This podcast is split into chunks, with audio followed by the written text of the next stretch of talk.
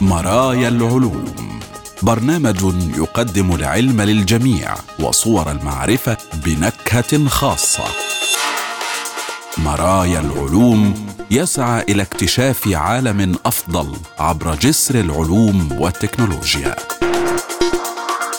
مرايا العلوم العلم كموضوعة رائجة نحو حياة أكثر فعالية واتساق أكبر مع الطبيعة. أهلا بكم مستمعينا الكرام وحلقة جديدة من برنامج مرايا العلوم حيث العلوم والحياة وصور المعرفة وتردداتها بلا حدود والسعي نحو غد أفضل يتسع للجميع ويفتح ذراعيه لعقول السلام. معكم أحمد أحمد وفي هذه الحلقة. كيف يرى دوار الشمس؟ الشمس ليتبعها وكيف تساعد الفراشات على اكتشاف السرطان. والآن نبدأ حلقتنا. كيف يرى دوار الشمس؟ الشمس دراسة تصف آلية جديدة لحدوث ذلك. من المعروف أن نبات عباد الشمس يدير وجهه لتتبع الشمس أثناء عبورها السماء. ولكن كيف يرى عباد الشمس؟ الشمس ليتبعها. يظهر العمل الجديد الذي أجراه علماء الأحياء النباتية في جامعة كاليفورنيا. أنهم يستخدمون آلية جديدة مختلفة عما كان يعتقد سابقا. قالت ستيسي هارمر أستاذة علم الأحياء النباتية بجامعة كاليفورنيا وكبيرة مؤلفي الدراسة كانت هذه مفاجأة تامة بالنسبة لنا جميعا. تظهر معظم النباتات الانتحاء الضوئي أي القدرة على النمو باتجاه مصدر الضوء. افترض علماء النبات أن القدرة على اتباع الشمس في عباد الشمس تعتمد على نفس الآلية الأساسية التي يحكمها جزيء يسمى فوتوتروبين ويستجيب للضوء عند الطرف الأزرق من الطيف. تؤرجح أزهار عباد الشمس رؤوسها من خلال النمو أكثر قليلا على الجانب الشرقي من الساق مما يدفع الرأس نحو الغرب. خلال النهار وأكثر قليلا على الجانب الغربي في الليل. لذلك يتأرجح الرأس مرة أخرى نحو الشرق وقد أظهر مختبر هارمر في كلية العلوم البيولوجية بجامعة كاليفورنيا سابقا. كيف تستخدم زهور أعباد الشمس ساعتها البيولوجية الداخلية لتوقع شروق الشمس ولتنسيق فتح الأزهار مع ظهور الحشرات الملقحة في الصباح؟ في الدراسة الجديدة قام طالب الدراسات العليا كريستوفر بروكس وباحث ما بعد الدكتوراه هاجوب أتاميان وهارمر أيضا بدراسة الجينات التي تم تشغيلها أو بالأحرى نسخها في نباتات عباد الشمس المزروعة داخل غرف النمو في المختبر وفي عباد الشمس التي تنمو في ضوء الشمس بالهواء الطلق. في الداخل نمت أزهار عباد الشمس مباشرة باتجاه الضوء. مما أدى إلى تنشيط الجينات المرتبطة بالفوتوتروبين لكن النباتات المزروعة في الهواء الطلق والتي تتأرجح رؤوسها مع الشمس أظهرت نمطا مختلفا تماما من التعبير الجيني. لم يكن هناك اختلاف واضح في الفوتوتروبين بين جانب واحد من الجذع والآخر. كذلك لم يتعرف الباحثون بعد على الجينات المشاركة في الانتحاء الشمسي. وقال هارمر يبدو أننا استبعدنا المسار الضوئي لكننا لم نجد دليلا قاطعا واحدا. لم يكن أيضا لحجب الضوء الأزرق أو فوق البنفسجي أو الأحمر أو الأحمر القاني البعيد باستخدام صناديق الظل أي تأثير على الاستجابة للانتحاء الشمسي. يوضح هذا أنه من المحتمل وجود مسارات متعددة تستجيب لأطوال موجية مختلفة من الضوء لتحقيق نفس الهدف وسوف ينظر العمل القادم من خلاله في تنظيم البروتين في النباتات. نباتات دوار الشمس تتعلم بسرعة. قال هارمر إنه عندما تم نقل النباتات المزروعة في المختبر إلى الخارج بدأت في تتبع الشمس في اليوم الأول. وكان هذا السلوك مصحوبا بموجة من التعبير الجيني على الجانب المظلل من النبات والتي لم تتكرر في الأيام اللاحقة. وقالت إن هذا يشير إلى حدوث نوع من تجديد الأسلاك. قال هارمر أيضا إنه بقطع النظر عن الكشف عن مسارات غير معروفة سابقا. لاستشعار الضوء والنمو في النباتات فإن هذا الاكتشاف له أهمية واسعة. فالأشياء التي تحددها في بيئة خاضعة للرقابة مثل غرفة النمو قد لا تنجح في العالم الحقيقي.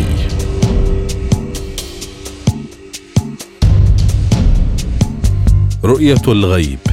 كيف يمكن للفراشات أن تساعد العلماء على اكتشاف السرطان؟ هناك العديد من المخلوقات على كوكبنا تتمتع بحواس أكثر تقدما من البشر.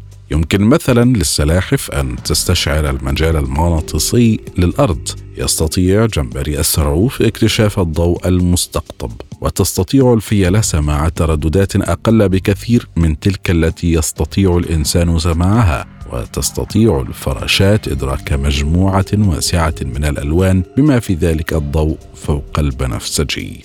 مستوحى من النظام البصري المعزز لفراشة بابيليو زوثوس قام فريق من الباحثين بتطوير مستشعر تصوير قادر على الرؤية في نطاق الأشعة فوق البنفسجية الذي لا يمكن للعين البشرية الوصول إليه. يستخدم تصميم المستشعر الثنائية الضوئية المكدسة وبلورات البيروكسايت النانوية PNCs القادرة على تصوير أطوال موجية مختلفة في نطاق الأشعة فوق البنفسجية. وباستخدام التوقيعات الطيفية للعلامات الطبية الحيوية مثل الأحماض الأمينية فإن تقنية التصوير الجديدة هذه قادرة على التمييز بين الخلايا السرطانية والخلايا الطبيعية بنسبة ثقة تصل إلى 99% تم نشر هذا البحث الجديد بقيادة أستاذ الهندسة الكهربائية وهندسة الكمبيوتر في جامعة إلينوي أوربانا شامبين جرويف وأستاذ الهندسة الحيوية شومينغ ني. كان ذلك في مجلة Science Advances يقول جروف لقد استوحينا الإلهام من النظام البصري للفراشات القادرة على إدراك مناطق متعددة في طيف الأشعة فوق البنفسجية قمنا بتصميم كاميرا تحاكي هذه الوظيفة. فعلنا ذلك باستخدام بلورات البيروسكايت النووية الجديدة جنبا إلى جنب مع تكنولوجيا التصوير السيليكونية ويمكن لتقنيه الكاميرا الجديدة هذا اكتشاف مناطق متعددة للأشعة فوق البنفسجية. الضوء البنفسجي وفوق البنفسجي هو إشعاع كهرومغناطيسي ذو أطوال موجية أقصر من الضوء المرئي ولكنه أطول من الأشعة السينية. نحن بالفعل على دراية بالأشعة فوق البنفسجية الصادره عن الشمس والمخاطر التي تشكلها على صحة الإنسان لذا يتم تصنيف ضوء الأشعة فوق البنفسجية إلى ثلاث مناطق مختلفة وهي يشار إليها اختصارا ب ultraviolet أو UV. وكما قلنا يتم تصنيف ضوء الأشعة فوق البنفسجية إلى ثلاث مناطق مختلفة وهي UVA و UVB و UVC وذلك بناء على نطاقات لأطوال موجية مختلفة نظرا لأن البشر لا يستطيعون رؤية الأشعة فوق البنفسجية فمن الصعب التقاط معلومات الأشعة فوق البنفسجية وخاصة تمييز الاختلافات الصغيرة بين كل منطقة. ومع ذلك تستطيع الفراشات رؤية هذه الاختلافات الصغيرة في طيف الأشعة فوق البنفسجية مثلما يستطيع البشر رؤية ظلال اللون الأزرق والأخضر. من المثير للاهتمام إذا بالنسبة للعلماء في هذه الدراسة كيف تمكنوا من رؤية تلك الاختلافات الصغيرة من الصعب للغاية التقاط الضوء فوق البنفسجي حيث يتم امتصاصه من قبل كل شيء وقد تمكنت الفراشات بالفعل من القيام بذلك بشكل جيد للغاية. ماذا عن لعبة التقليد؟ يتمتع البشر برؤية ثلاثية الألوان مع ثلاثة مستقبلات ضوئية حيث يمكن أن يتكون كل لون يتم إدراكه من مزيج من الأحمر والأخضر والأزرق. ومع ذلك فإن الفراشات لها عيون مركبة مع ستة أو أكثر من فئات مستقبلات الضوء ذات حساسيات طيفية مميزة. على وجه الخصوص إذا تحدثنا عن بابيليو زوثس وهي فراشة آسيوية ذات ذيل أصفر هي لا تحتوي فقط على اللون الأزرق والأخضر والأحمر ولكن أيضا على مستقبلات بنفسجية وفوق بنفسجية عريضة النطاق. علاوة على ذلك تحتوي الفراشات على أصباغ فلورية تسمح لها بتحويل الضوء فوق البنفسجي إلى ضوء مرئي يمكن بعد ذلك استشعاره بسهولة بواسطة مستقبلاتها الضوئية وهذا يسمح لها بإدراك نطاق أوسع من الألوان والتفاصيل في بيئتها. بالإضافة إلى العدد المتزايد من المستقبلات الضوئية تظهر الفراشات أيضا بنية متدرجة وفريدة في مستقبلاتها الضوئية لتكرار آلية الاستشعار للأشعة فوق البنفسجية لفراشة Papilio xuthus قام الفريق بمحاكاة العملية من خلال الجمع بين طبقة رقيقة من ال PNCs مع مجموعة متدرجة من الثنائيات الضوئية السيليكونية. وال PNCs هي فئة من البلورات النانوية شبه الموصلة التي تعرض خصائص فريدة مشابهة لتلك الموجودة في النقاط الكمومية إذ يؤدي تغيير حجم وتكوين الجسيمات إلى تغيير خصائص الامتصاص والانبعاث للمادة. في السنوات القليلة الماضية ظهرت مادة PNCs كمواد مثيرة للاهتمام لتطبيقات الاستشعار المختلفة مثل الخلايا الشمسية ومصابيح ال LED. وتعد أجهزة PNC جيدة للغاية في اكتشاف الأطوال الموجية للأشعة فوق البنفسجية وحتى الأقل منها التي لا تستطيع كاشفات السيليكون التقليدية القيام بها. في مستشعر التصوير الجديد تكون طبقة PNC قادرة على امتصاص فوتونات الأشعة فوق البنفسجية وإعادة بث الضوء في الطيف المرئي الأخضر والذي يتم اكتشافه بعد ذلك بواسطة ثنائيات السيليكون الضوئية. وتسمح معالجة هذه الإشارات برسم خرائط وتحديد توقيعات الأشعة فوق البنفسجية.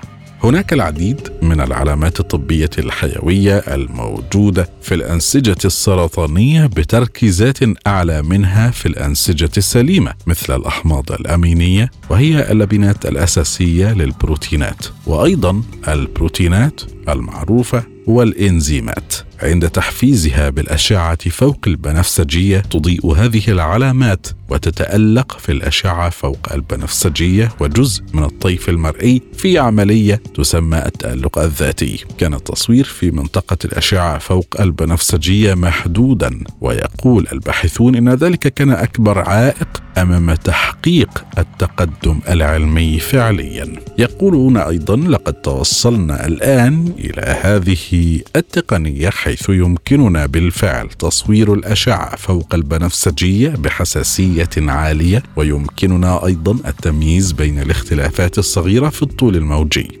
ونظرا لأن الخلايا السرطانية والخلايا السليمة لها تركيزات مختلفة من العلامات وبالتالي بصمات طيفية مختلفة يمكن التمييز بين فئتي الخلايا بناء على تألقها في طيف الأشعة فوق البنفسجية. قام الفريق بتقييم جهاز التصوير الخاص بهم من حيث قدرته على تمييز العلامات المرتبطة بالسرطان. ووجدوا أنه قادر على التمييز بين الخلايا السرطانية والخلايا السليمة بنسبة ثقة تصل إلى 99% ويتصور الفريق البحثي أن يكون بمقدورهم بالفعل استخدام هذا المستشعر أثناء الجراحة. أحد أكبر التحديات هو معرفة كمية الأنسجة التي يجب إزالتها لضمان هوامش واضحة ويمكن أن يساعد مثل هذا المستشعر في تسهيل عملية اتخاذ القرار عندما يقوم الجراح مثلا بإزالة ورم سرطاني. فتقنية التصوير الجديدة هذه تمكننا من التمييز بين الخلايا السرطانية والخلايا السليمة وتفتح تطبيقات جديدة ومثيرة تتجاوز مجرد الصحة. هناك العديد من الأنواع الأخرى إلى جانب الفراشات القادرة على الرؤية بالأشعة فوق البنفسجية ووجود طريقة لاكتشاف ذلك الضوء سيوفر فرصا مثيرة للاهتمام لعلماء الأحياء لمعرفة المزيد عن مثل هذه الأنواع مثل عادات الصيد والتزاوج الخاصة بها. ويمكن أيضا أن يساعد وضع المستشعر تحت الماء في تحقيق فهم أكبر لتلك البيئة. في حين أن الماء يمتص قدرا كبيرا من الأشعة فوق البنفسجية إلا أنه لا يزال هناك ما يكفي ليحدث تأثيرا. وهناك العديد من الحيوانات تحت الماء التي ترى وتستخدم الأشعة فوق البنفسجية كذلك.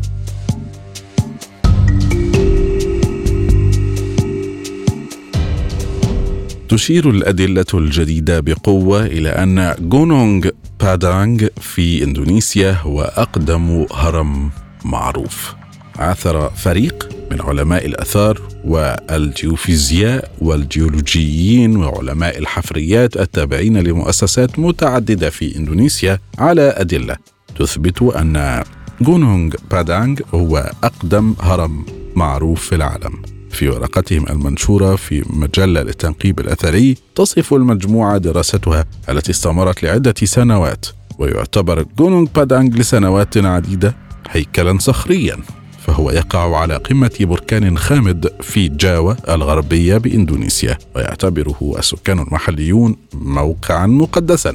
وفي عام 1998 تم إعلانه موقعا للتراث الثقافي لسنوات عديدة كان هناك خلاف حول طبيعة التل. اقترح البعض أن التل تم إنشاؤه بشكل طبيعي حيث أضاف البشر فقط بعضا من الزينة في الأعلى. بينما جادل آخرون بأن الأدلة تشير إلى أن التل كان كله أو معظمه من صنع الإنسان. وفيما يتعلق بهذه الدراسة الجديدة أجرى فريق البحث دراسة علمية طويلة الأمد للهيكل. على مدى الأعوام من 2011 وحتى 2015 قاموا بدراسة الهيكل باستخدام التصوير المقطعي الزلزالي والتصوير المقطعي المقاوم للكهرباء والرادار المخترق للأرض. قاموا أيضا بالحفر أسفل التل وجمعوا عينات أساسية سمحت لهم باستخدام تقنيات التأريخ بالكربون المشع لمعرفة أعمار الطبقات التي يتكون منها التل. ومن خلال دراسة جميع البيانات الخاصة بهم وجد فريق البحث ما وصفوه بأنه دليل واضح. يقول إن جونونغ بادانغ تم صنعه في الغالب بأيد بشرية. كما عثروا على أدلة تبين أن الهيكل تم بناؤه على مراحل تفصل بينها آلاف السنين. وجدوا أن الأجزاء الأقدم من الهيكل تم صنعها في وقت ما بين 25 ألف سنة وحتى 14 ألف سنة مضت مما يجعله بالتالي أقدم هرم معروف في العالم اليوم. وبشكل أكثر تحديدا وجد الباحثون أدلة على العديد من الجهود التي أدت معا بمرور الوقت إلى إنشاء هيكل مكتمل. الأول يتألف من الحمم البركانية المنحوتة حيث قام البناؤون بنحت أشكال على قمة بركان صغير خامد. ثم بعد عدة آلاف من السنوات وفي وقت ما بين 7900 إلى 6100 قبل الميلاد أضافت مجموعة أخرى طبقة من الطوب والأعمدة الصخرية. وبعد وقت غير معروف أضافت مجموعة أخرى طبقة ترابية إلى جزء من التل لتغطي بعض الأعمال السابقة. ثم في وقت ما بين عامي 2000 و 1100 قبل الميلاد أضافت مجموعة أخرى المزيد من التربة السطحية والمدرجات الحجرية وعناصر مختلفة. وبالفعل وجد فريق البحث بعض الأدلة التي تشير إلى احتمال وجود بعض الأجزاء المجوفة داخل الهيكل مما يشير بالتالي إلى احتمال وجود غرف مخفية ويخططون للتنقيب وصولا إلى ما بداخل هذا الهيكل ثم انزال الكاميرا لمعرفة ما قد يكون في تلك المناطق.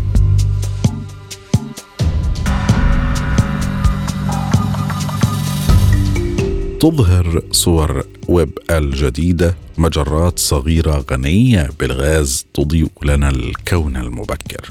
ساعدت الصور الجديدة التي التقطها تلسكوب جيمس ويب الفضائي علماء الفلك الأستراليين على كشف أسرار حول كيفية قيام المجرات الناشئة بانفجارات لتكوين النجوم أثناء تشكل الكون المبكر جدا كانت بعض المجرات المبكرة وفيرة بغاز يتوهج بشدة لدرجة أنه يفوق سطوع النجوم الناشئة. وفي بحث حديث اكتشف علماء الفلك مدى انتشار هذه المجرات الساطعة قبل حوالي 12 مليار سنة. أظهرت الصور المأخوذة من تلسكوب جيمس ويب الفضائي أن ما يقرب من 90% من المجرات في بداية الكون كانت تحتوي على هذا الغاز المتوهج ما أدى إلى إنتاج ما يسمى بميزات خط الانبعاث الشديد. يقول دكتور أنشو جوبتا من مركز التميز التابع لأرك كانت النجوم في هذه المجرات الشابة الباكرة رائعة حيث أنتجت الكمية المناسبة من الإشعاع لإثارة الغاز المحيط بها وهذا الغاز بدوره أشرق أكثر سطوعا من النجوم نفسها. حتى الآن كان من الصعب فهم كيف تمكنت هذه المجرات من تجميع الكثير من كميات الغاز. وتشير النتائج التي توصل إليها الباحثون إلى أن كلا من هذه المجرات كان لديها مجرة واحدة مجاورة على الأقل. والتفاعل اذا بين هذه المجرات من شأنه أن يتسبب في تبريد الغاز وإثارة انفجار مكثف حلقة من تشكل النجوم ما أدى إلى ميزة الانبعاث الشديد هذا. يعد هذا الاكتشاف مثالا بيانيا للوضوح الذي لا نظير له الذي يوفره تلسكوب جيمس ويب في دراسة حلقات وحالات وأحداث الكون المبكر. يقول دكتور جوبتا إن جودة البيانات الواردة من تلسكوب جيمس ويب استثنائية تتمتع بالعمق والدقة اللازمين لرؤية الجيران والبيئة المحيطة بالمجرات المبكرة منذ أن كان عمر الكون ملياري سنة فقط. وبفضل كل هذه التفاصيل تمكنا من رؤية اختلاف ملحوظ في عدد الجيران بين المجرات ذات الانبعاث الشديد الميزات وتلك التي ليست كذلك. جهدنا سابقا للحصول على صورة واضحة للمجرات التي يعود تاريخ إنشائها وتشكلها إلى حوالي 2 مليار سنة من عمر الكون نظرا لأن العديد من النجوم لم تكن تشكلت بعد. فقد أصبحت المهمة بالتالي أكثر صعوبة مع وجود عدد أقل من المجرات التي يجب التركيز عليها. يقول الباحثون أيضا قبل تلسكوب جيمس ويب الفضائي لم نتمكن إلا من الحصول على صورة للمجرات الضخمة حقا ومعظمها يقع في مجموعات كثيفة للغاية مما يجعل دراستها أكثر صعوبة ومع توفر التكنولوجيا في ذلك الوقت لم نتمكن من مراقبة 95% من المجرات التي استخدمناها في هذه الدراسة. لكن تلسكوب جيمس ويب أحدث بالفعل ثورة في العمل. وقد أثبت هذا الاكتشاف الافتراضات السابقة. يقول الباحثون كنا نشك تماما في أن هذه المجرات المتطرفة هي علامات على تفاعلات مكثفة في الكون المبكر. ولكن فقط من خلال عيون تلسكوب جيمس ويب الفضائي الحادة يمكننا التأكيد.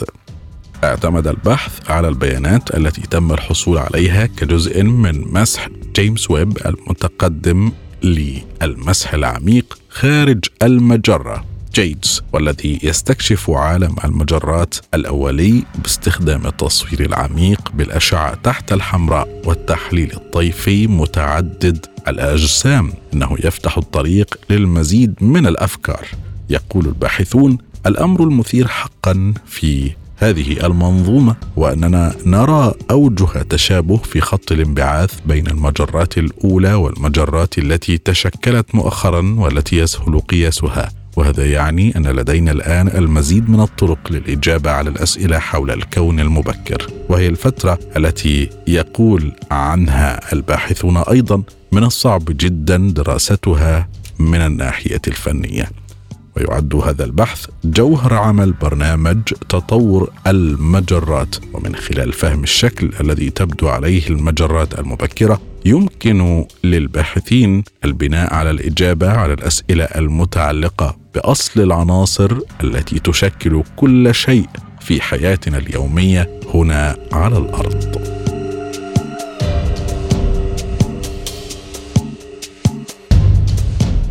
يمكن للحضارات استخدام عدسات الجاذبية لنقل الطاقة من نجم إلى نجم. في عام 1916 وضع عالم الفيزياء النظرية الشهير ألبرت أينشتاين اللمسات الأخيرة على نظريته في النسبية العامة وهي نظرية هندسية توضح كيفية تغيير الجاذبية لانحناء الزمكان. تظل النظرية الثورية أساسية لنماذجنا حول كيفية تشكل الكون وتطوره. أحد الأشياء العديدة التي تنبأ بها كان ما يعرف بعدسات الجاذبية حيث تعمل الأجسام ذات مجالات الجاذبية الضخمة على تشويه وتضخيم الضوء القادم من الأجسام البعيدة. واستخدم علماء الفلك العدسات لإجراء عمليات رصد ميدانية عميقة وللرؤية الأبعد في أنحاء الفضاء. اكتشف علماء مثل كلاوديو ماكن وسلافا توريشيف كيف يمكن أن يكون لاستخدام شمسنا كعدسة الجاذبية الشمسية تطبيقات هائلة في علم الفلك والبحث عن الذكاء خارج الأرض. هناك مثالان بارزان يشملان دراسة الكواكب الخارجية بتفاصيل دقيقة أو إنشاء شبكة اتصالات بين النجوم كما يطلق عليه إنترنت المجرة.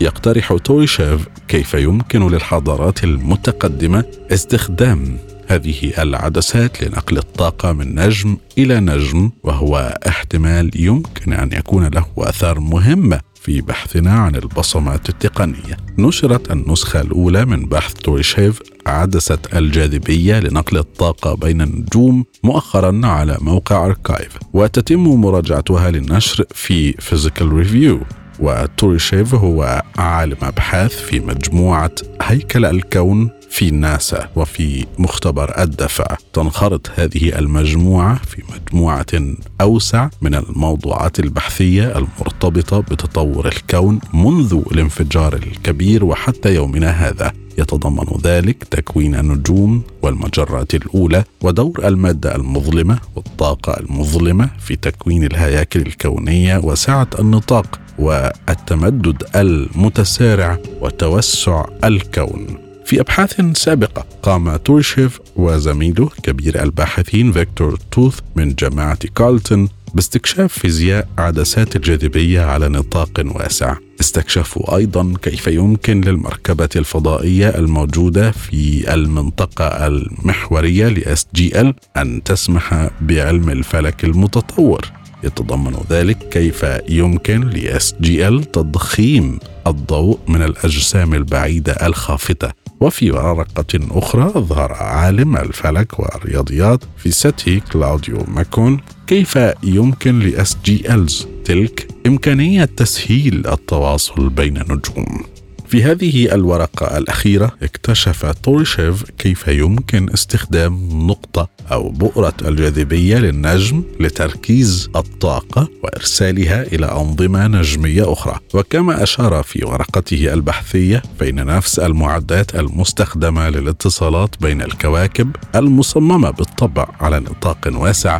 يمكن أن تسمح لأزواج من عدسات الجاذبية النجمية بتسهيل نقل الطاقة عبر المسافات بين النجوم سيستفيد هذا التكوين من تضخيم الضوء بواسطة كلتا العدستين ما يتيح بدوره زيادات كبيرة في نسبة الإشارة إلى الضوضاء المرسلة. وكما قال إنه لم يتم بعد إجراء تحليل شامل لكل السيناريوهات المنتظرة. قال أيضا هذا هو الموضوع الذي كنت أحاول الابتعاد عنه لبعض الوقت حيث لم تكن هناك أدوات تحليلية مطورة لدراسة عملية نقل الطاقة. الآن تم فهم العديد من الموضوعات ذات الصلة والمهمة تماما مما أدى إلى التوصل إلى إنجاز هذا العمل.